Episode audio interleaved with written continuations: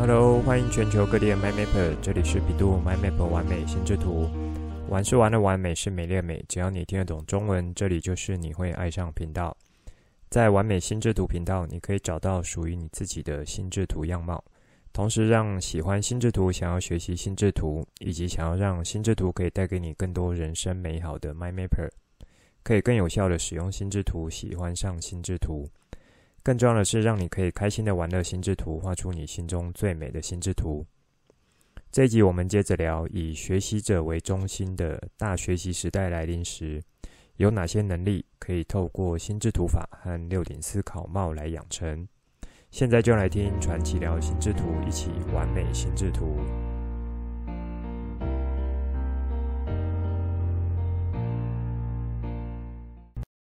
上一集和大家聊到，以学习者为中心的概念，是未来在混成学习时代很重要的一个角度。我觉得，不管目前你的身份是学生、家长或是老师，那这里的学生还包含了像成人，因为进到职场工作一阵子，就还会有学习的需求。那么这个时候呢，你也算是学生的身份。所以我这边讲的学生是可以理解成学习者。我觉得说，当你是学习者角色的时候，你在看待学习者中心这件事情，应该就会有一些不一样的角度。这种不一样的角度呢，也可以让你在面对学习这件事情的各种面向的时候，就会有所不同。这很像我在开播第一集有提到，当你对心智图法有一个不同的切入角度看待时候，也就是你把心智图或是心智图法。不再只是当成资料整理工具，而是一个思考的工具。那么你在学习心智图法时候，还有使用心智图法或是创作出心智图的时候，你的等级自然就是会比别人高了好几个档次。因此，即使你现在身份不是学生，可能是家长或是老师或是成人 MyMapper，那么当你可以切换到呃这个学习者身份的时候，你在看待学习这件事情，以我就是一个学习者，永远的学习者，终身的学习者。当你用这个立场来看待，那么你对于学习者中心这件事情呢，你就会有一些不一样的想象了，而且是会往好的方向去的。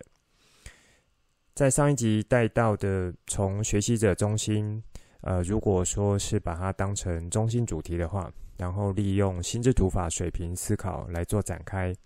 会有几个角度，分别是自主学习能力、终身学习能力、跨领域学习能力，还有个人化学习技巧。除了这些项目之外，不知道 MyMapper 们还有没有想到其他什么角度呢？因为依照水平思考的操作方式，一个主题的发想和联想是不会只有这些内容的。这几个只是我目前有想到。然后也是我自己觉得还比较重要的。那其他还有像是目标定定、笔记技巧，或是说要有正确的观念，还要有环境配套等等这些，其实也都是可以展开的。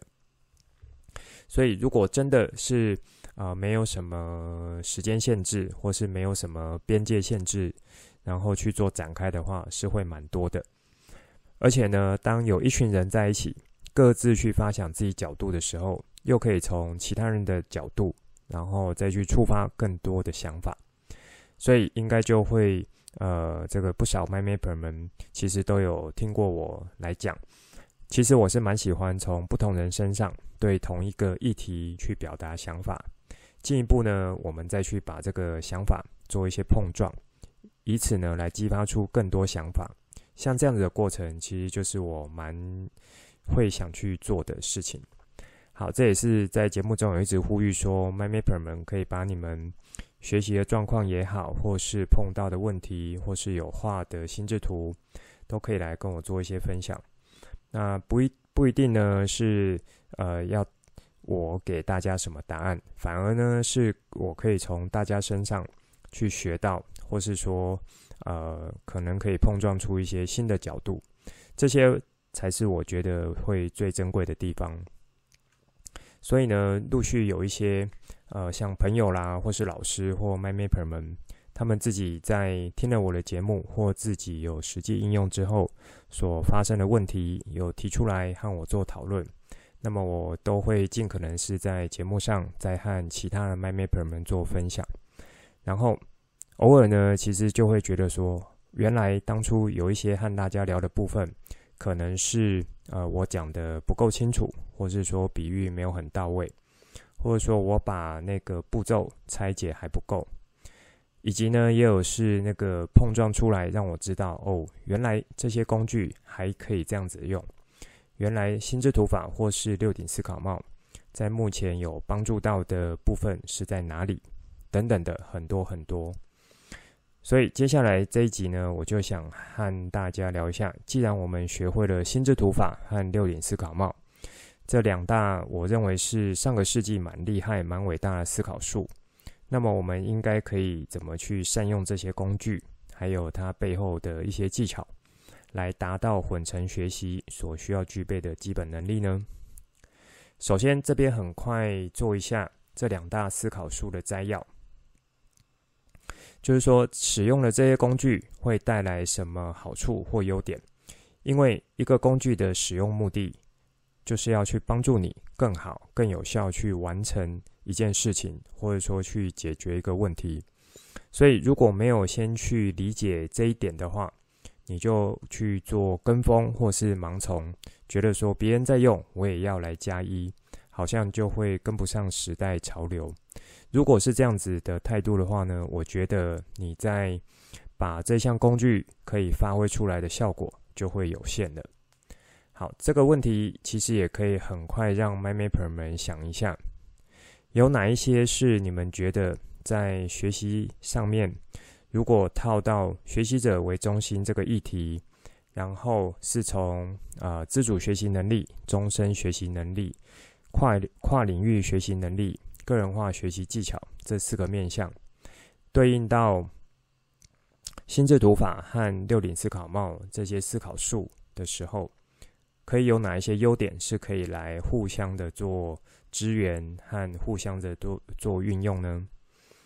好，这个问题是可以先让 My m a p e r 们想一下。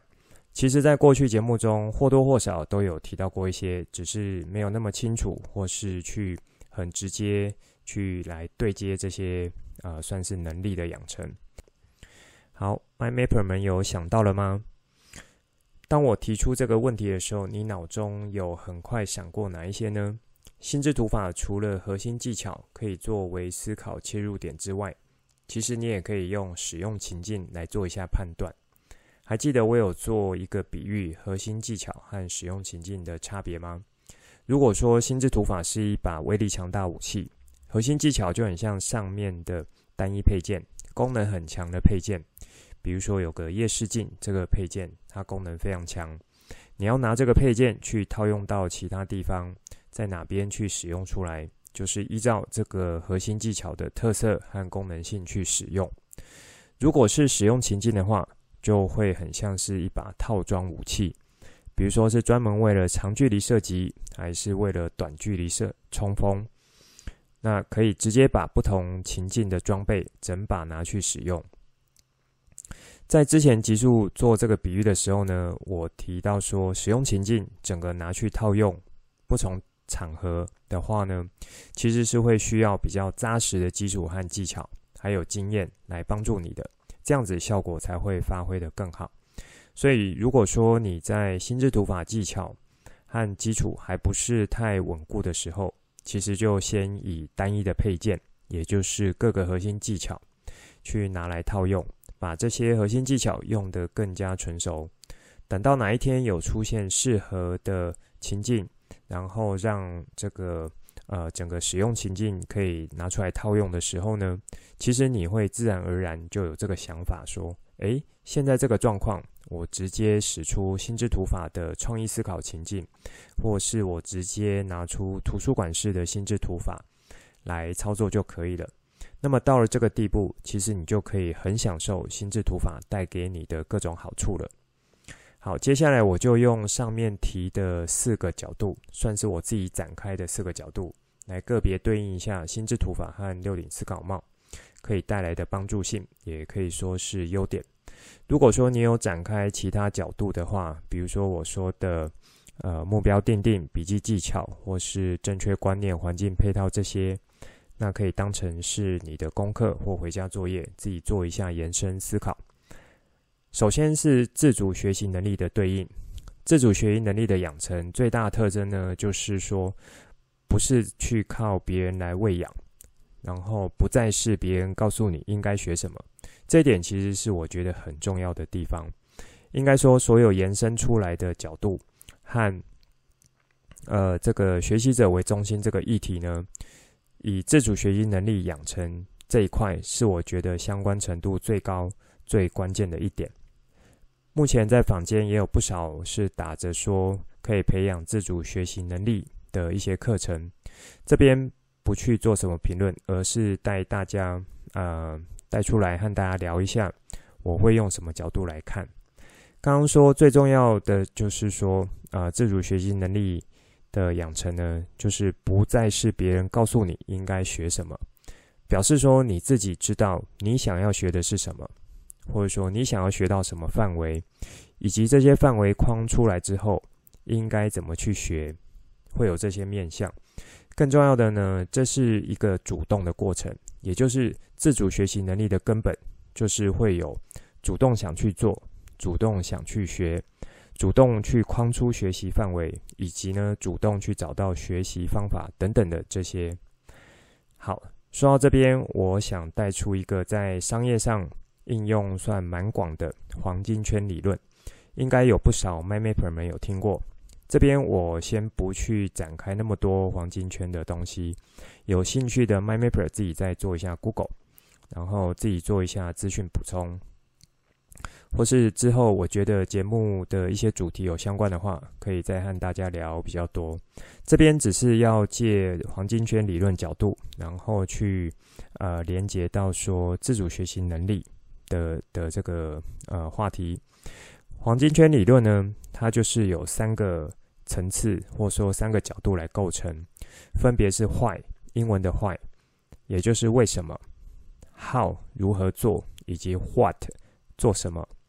一般人在面对问题和解决问题的时候，很常见到的就是问题来了，马上反映出来说，哎，应该要做什么，也就是 What 的角度。可是却没有很认真去思考说为什么，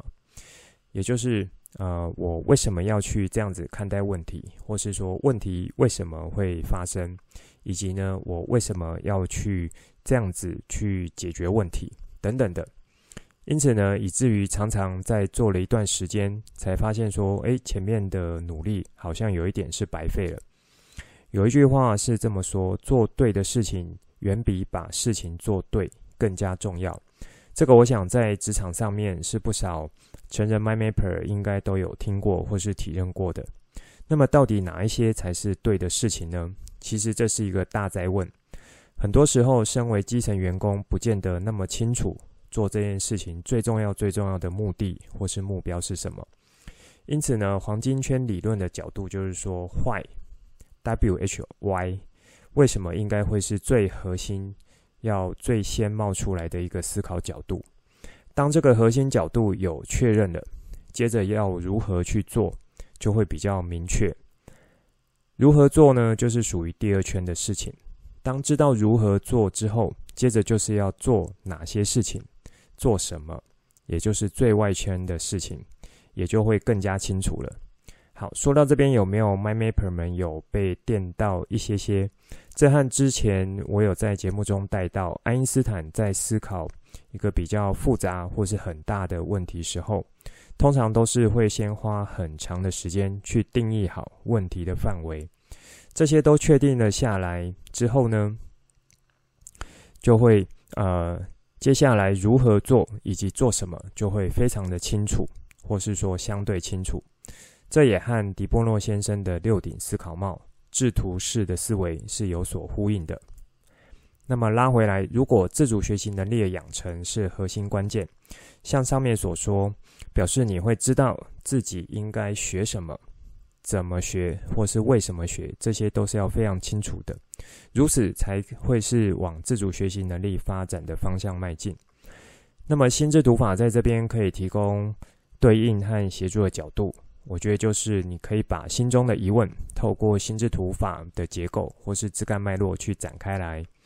比如说，今天我要自主学习城市语言这一堂课，因为好像看到这个未来趋势是 AI 时代，城市语言相关人才的需求会很多，所以我也要赶快来加一去学一下这个课程。像这样子呢，其实就没有好好想一想，为什么我也要去学。所以套回来刚刚黄金圈的角度，我就可以把为什么学城市语言。当成是心智图的中心主题，接着去展开来所有和为什么学城市语言有关的枝干架构或枝干脉络，所以你就可以从呃主要枝干，然后再去展开来。比如说，可能是为了以后找工作方便，那可能是要提升竞争力，可能是薪资的水准比较高，或者说学会程式语言就可以让自己在数位时代。拥有创造能力等等的很多，这样子的操作就是可以透过心智图法它的一个架构，让你可以很有效率，而且很有逻辑去把它做展开。那么在这个过程呢，啊、你也可以去搭配六顶思考帽的几顶帽子角度来做一些互相的穿插。如果你对于要把两种思考术一次混搭使用还不太熟悉的话，就可以先操作一种就好。如果你有一定的把握，就可以混搭来使用，或是说呢，呃，一次先用一顶一顶帽子的角度，然后去搭配心智图特定中心主题来做展开，也就是一顶帽子可以产生出一张心智图。那这呃有点像是因为要完全的混搭还不熟悉，所以就先做一些分解动作，之后再去把它整合起来，这样子的一个手法。比如说，我就先用白帽角度来操作，为什么要学城市语言，而且是要扣住自主学习的切入点，以及呢是以白帽角度的立场，如此呢一个阶层一个阶层的展开。白帽是什么功能角色？MyMapper 们还记得吗？答对了，就是中立客观的事实和数据。所以这时候你就是可以回到这个主题上面，为什么要学城市语言？然后。呃，是以白帽的立场，就是去找到各式各样你认为的中立、客观事实和数据，然后透过心智图的结构做展开。那关于心智图法和六顶思考帽混搭使用，如果还不是太熟悉的 MyMapper，或是新加入的 MyMapper 呢，就可以回头听 EP 六二到六七这几个单元。好，那当白帽操作完之后，你就可以，比如说，呃，黄帽我也来一张。同样就是为什么要学城市语言？因为黄帽是以正向积极的角度来看待，所以一样的主题，可是因为是不同帽子的操作，那你就可以有不同的内容来做展开。我在学校带学生的时候，其实呢，蛮常会看到或是观察到一些现象。有一些孩子呢，就会一直问老师说怎么做。那我就会觉得说，诶，不是刚刚才讲完没多久，那怎么就有孩子来问说，老师我不会，我不会做。后来发现，这些孩子他其实只是想要有老师去个别做一些指导，然后是要去享受老师在旁边一对一教学，有一点像是陪公子读书的概念。那你也可以理解成是，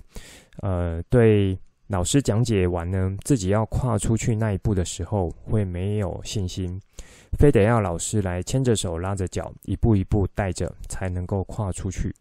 我觉得这些并不是说不好，而是在学习上面会有的一些现象，尤其在比较小的孩子，那或是说是要去面对很陌生的学习领域时候，就会有这样子的状况出来。其实不只是孩子，许多大人呢，在面对新的学习领域或是陌生的学习领域，其实也会退回到像小孩子一样，是需要老师手把手，一点一点慢慢带着跨过去的。那这个就很有趣了，因为我在看孩子学习的时候，会觉得说，呃，诶，这有什么难呢？我指的是大人在看孩子哈，那直接做下去就对了。结果呢，回到大人的世界，其实当大人去面对到自己不熟悉的学习领域，或是陌生的学习领域时候，和孩子是没有两样的，那就会退到像小孩子的状态。就是有不少人在接受老师指导和说明之后呢，仍然是踌躇不前的。好，这一点观察有呼应到我在上一集所说，如果当以这个呃以学习者为中心的时代全面到来的时候，反而反而呢是学习者的一些对应能力可不可以很好的施展出来？否则环境变得再好，自己能够对接的能力不够的时候，那么可以发挥出来的效果就会比较呃没那么好一点。好，所以自主学习能力的培养是我认为说在学习者为中心的时代很核心的关键。那依照这样子安排和策略呢，你就可以用心智图法的技巧和六顶思考帽一起做一些混搭使用，把自主学习能力需要展开来的几个项目去分别做。做一些展开和厘清，因为在这里是比较像是做想法厘清的层面，所以使用心智图法核心技巧，比如说水平思考、垂直思考或分类技巧，其实就是几个蛮关键的这个招式。六顶思考帽的话呢，就是像白帽、黄帽、黑帽几顶帽子轮番上阵，同时也有可能是可以重复出场的。在这里，我觉得红帽角色也算是蛮重要的，因为红帽代表是直觉性的、情绪性的或是预感性的角度，是可以提供给你说关于自主学习能力养成和未来有所连结的时候，重要性到底是什么，以及黄黄金圈的为什么的这个切入点，我觉得红帽应该是可以提供不少协助的。好，再来是第二个点，我觉得。学习者为中心的时代来临时，所要建立的能力是终身学习能力，是可以有以下几个来做对应的。其实，终身学习的名词呢，已经喊了蛮久了，应该也有十年以上。不知道大家对这个呃终身学习的想法是什么呢？我们一样是可以用黄金圈理论来套一下。终身学习，顾名思义就是活到老学到老。不管现在你的年纪如何，身份是什么，或是说有没有离开学校，都应该要保持学习的热忱。对于学习这件事情，是可以持续的做成长的。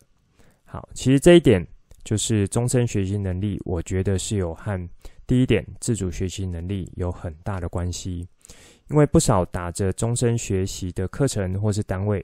其实都准备了蛮丰富的课程内容，或是说有呃邀请不错的老师，让那些离开学校或是退休人可以再回到学校去做到学习。以台湾来讲，我觉得社区大学就是一个终身学习的单位，还有像救国团学习中心中心也是，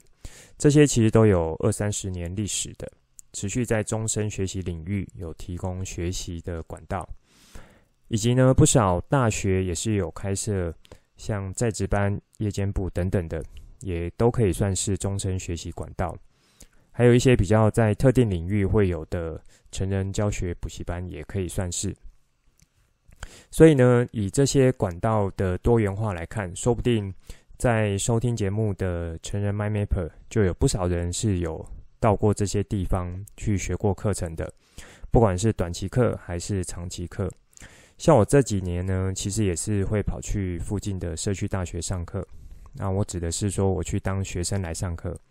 学什么呢？如果你有听开播前几集的内容，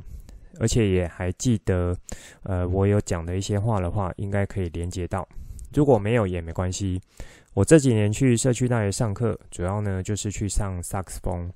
因为我在学生时代就对乐器有兴趣。可是那时候一方面，没有很认真去想这件事情。一方面，当时家里的情况也不太允许啊。我指的是像经济面啊，还有说，哎，家里是比较要求说要这种比较升学主义的环境，所以就这样子隔了十几二十年。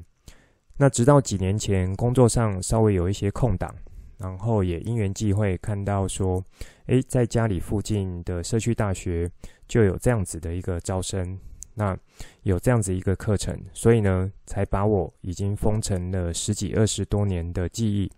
还有想去上这个音乐的这个呃乐器的这个想想法给拉了出来。所以那时候其实没有评估太久就报名下去。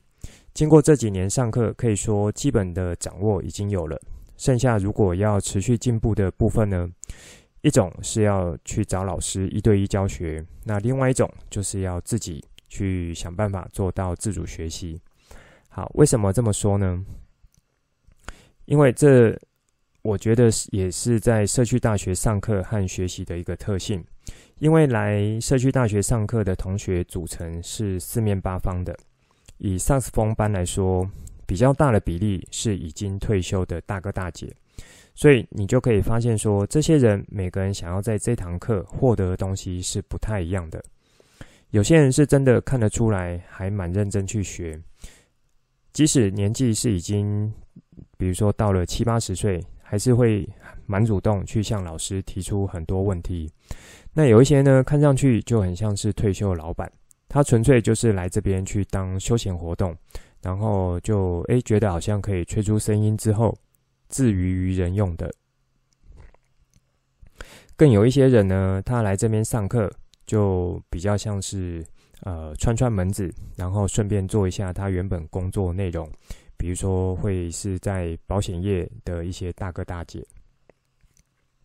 说这些并没有要去做批评，而是把我看到现象拿出来和大家做分享。我觉得是蛮有趣的，因为在这个属于终身学习的场域，每个人来到这边的动机和出发点都不同。因此呢，反而是我觉得老师在教学上面，要比一般的正规学校来得更加的呃有挑战一点。因为在正规学校呢，学生年纪是差不多的，目标也都差不多。我这边指的目标是比较像约定俗成的目标，比如说现在你是国中或高中身份，最重要的就是，呃，要不要继续往上念书？比如说要去考大学、研究所，或是技职学校，或是说准备要就业，不外乎就是要继续往人生下一个阶段迈进来准备。可是，在社区大学中，所谓的终身学习，反而是每一个人体现出来的样貌不一样。或许就是因为终身学习的关系，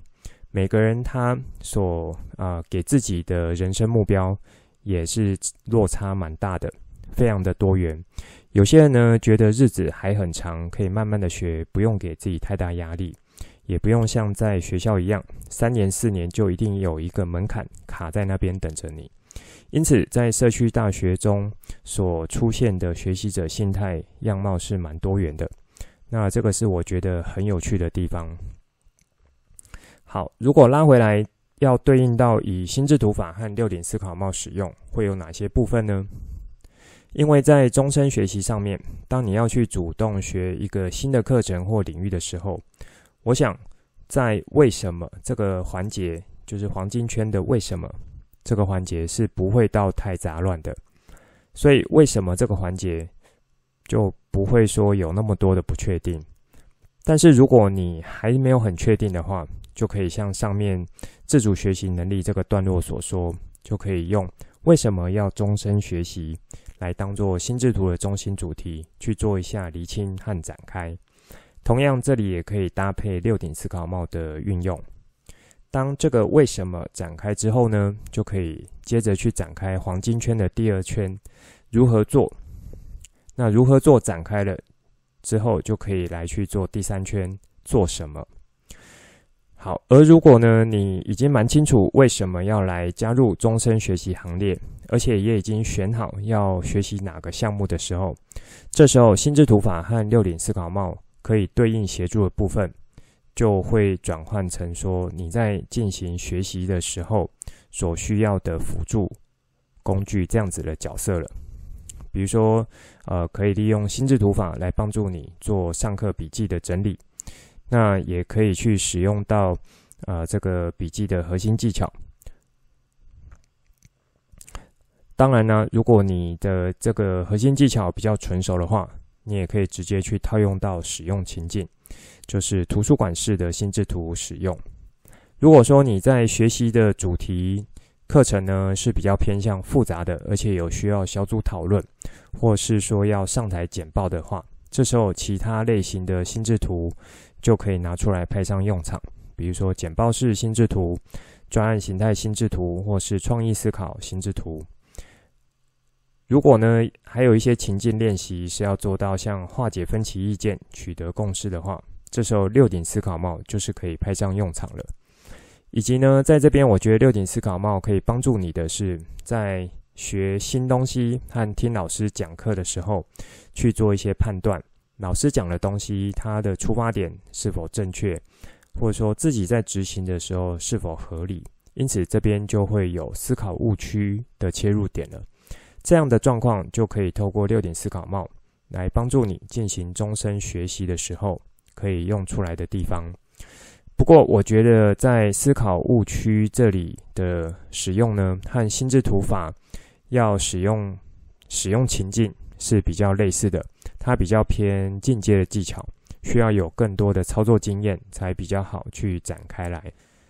我认为呢，学六顶思考帽可以带来的最大价值，还有它背后的精神，就是可以让你去做到有效的做到主动性思考。培养出来有主动思考的习惯，光这一个切入点，我认为就是，呃，可以看出来在看事情或是学习事情上面，能否和别人有处在不同档次上面的。好，这算是这一集想和大家聊的内容。下一集我们继续把剩下两个，我认为在学习者中心时代来临时可以做好准备的能力。如何和心智图法以及六顶思考帽有更多的对接和串联？最后是本周心智图文章，我把最近完成的图文书创作做了分享。这次的主题是插电与不插电，也就是要画心智图的时候，可以用软体或是手绘方式。因为现在的软体有越来越进步了，除了有符合最初 Tony 先生提出心智图法的角度操作功能外，当然，也是因为软体科技一日千里的关系，目前有不少呃这个比较大品牌的心智图软体是会结合许多其他应用的软体功能，变成是一个完整的工作流程解决方案。比如说去结合甘特图与古图，或者说有可以协作功能、多人编辑，然后可以做注解，还有像是。呃，可以去转成专案执行、任务执行，还有像简报发表等等的很多功能。那不过呢，像呃我在节目中有想到，也是会持续做提醒。对初学者来说，或甚至是老手，手绘呢还是最好最扎实的切入方式。以及手绘的训练，有一些是软体目前还无法做很到位的训练环节。之后有机会，呃，我再看时间，可以做一两集来介绍目前心智图软体的一些状况。有兴趣的 MyMapper 们就可以再去参考一下文章，我把 po 文链接放在节目当中了。以上就是这一集想分享给大家内容，最后帮大家整理一下这一集重点。一开始再和大家聊一下学习者中心的概念是什么。当你身为学习者的时候，怎么样来看待这件事情，其实就会影响着将来你去做学习时候的一些态度。上一集有和大家展开来，如果以心智图法中的水平思考来去，呃，把学习者中心进行联想思考发散之后，会得到几个我认为蛮关键和重要的能力，分别是自主学习能力、终身学习能力、跨领域学习能力以及。个人化学习技巧。当然，如果你懂得水平思考操作的话，就不会只限于这几种结果。不过，在节目中，我就是以这四种我认为是蛮关键能力，是可以来支撑这个学习者中心这样子的一个设定的。好，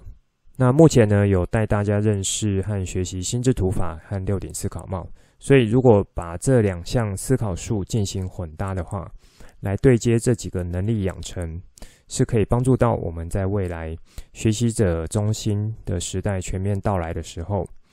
呃，可以有哪一些帮助性？在这一集呢，我先和大家聊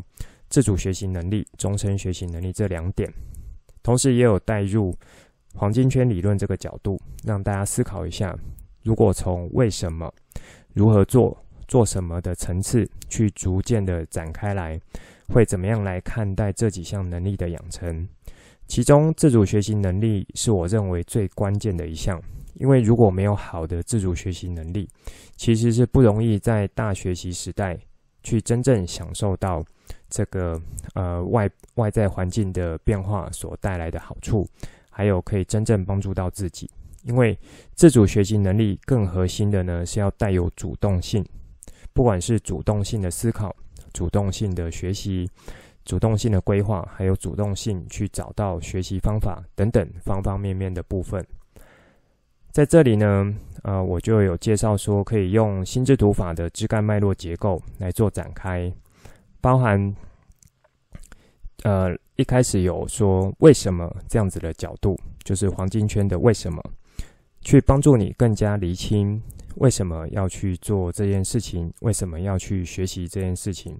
接着也可以。搭配六顶思考帽的几顶帽子一起来协同操作。好，第二部分来谈的是终身学习能力这个部分。我和大家聊一下我自己的经验。提出来说，其实，在终身学习场域里面，学习者心态是多元和不一样的。因此，同样是可以去用心智图法搭配黄金圈理论的角度呢，做一开始的厘清。如果课程项目是相对复杂，或是需要比较多知识内容的时候，或者说有小组讨论场合的时候，那么心智图的四种情境就可以搬出来去运用。六顶思考帽导入呢，就可以在呃除了是进行小组沟通之外呢，去做到化解分歧、达成共识。另外就是在思考误区上面是可以去提供一些协助的。以及六顶思考帽的核心精神，就是要让你相对有效率去做到主动性的思考。最后就是本周贴文，这次我介绍了软体和手绘心智图的一些差异点，以及再次提醒说，以初学者来说，手绘心智图还是最好的一个打底的功夫。那么，欢迎有各种使用经验的 MyMapper 们，就可以和我互动说，你使用了软体。或是使用了手绘，有产生的一些想法。这一集内容就先说到这里，之后再跟大家聊更多我对心智图的认识所产生的经验和想法来跟你分享，带你一起重新认识心智图，一起喜欢上心智图。希望你会喜欢今天的节目。本节目是由 bEDU MyMap 玩美心智图制播，我是传奇，也可以叫我 Coach。欢迎你听了之后有什么新的想法与角度，可以跟我互动。画出心智图，或是留言来跟我分享。节目单中附上官网、脸书还有赖社群资料，以及这一集我想和你分享的心智图作品。欢迎随时透过这些地方来和我做互动。如果你也喜欢这个频道，觉得我分享内容对你有帮助，也觉得对你的亲朋好友有帮助，记得帮我订阅、给爱心，把这个频道分享出去，邀请他们一起来享受心智图的美好。我们下次见，拜拜。